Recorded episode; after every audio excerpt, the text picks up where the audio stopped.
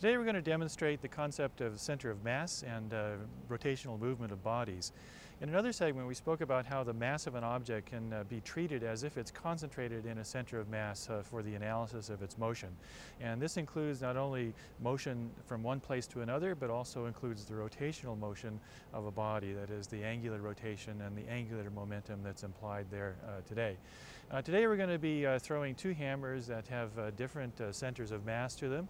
We're going to be uh, tossing just an ordinary, uh, ordinary roofer's hammer here, and the yellow tape here uh, refer, uh, points us to where the center of mass is. It's not perfect, but it's about there. You can see that's balanced there. And then we're going to be tossing an eight pound sledgehammer, and I've also marked the center of mass to where it is over here. Okay, so let's throw some hammers, shall we? The first rule is that the motion of any object, whether it is rotating or not, can be described by following the motion of its center of mass. If there is rotation, it is about the center of mass. This is true no matter where on the object the center of mass is. In the sledgehammer, the center of mass is very close to the head, and the handle rotates around the hammer's head. In the roofing hammer, the center of mass is away from the head, further down the shaft, the hammer's rotation is still about the center of mass, but now the head and handle both rotate around it. This makes an object's rotational motion a bit complicated. Let's slow it down. If we track the motion of the center of mass, in blue, we see that its motion follows a simple arc. But if we track the motion of the handle in green, its motion seems to be in fits and starts.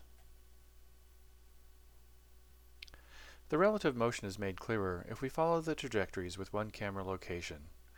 Again, the motion of the center of mass is indicated in blue and that of the handle in green.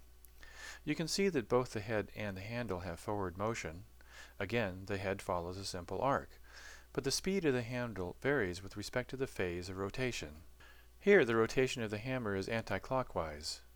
Initially, the handle swings forward under the head and its speed is quite fast.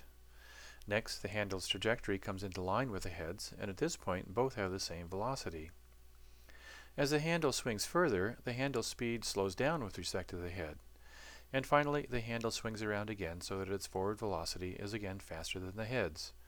You'd better hope the handle doesn't hit you in the head at this point. As it happens, that is precisely what this bird does.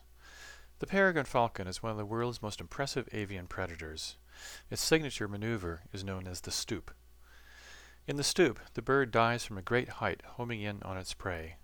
It's said that the falcon can reach speeds of up to 200 miles per hour during its dive. This is doubtful, but the bird still reaches impressive speed. Just prior to encountering its prey, the falcon brakes, swinging its body and its claws forward. This adds angular velocity to the claws and gives them that extra oomph, and bam, you have a dead bird. The blow is powerful enough to kill a bird many times larger than the falcon. Peregrines have been known to kill red-tailed hawks, for example, and they do it with physics.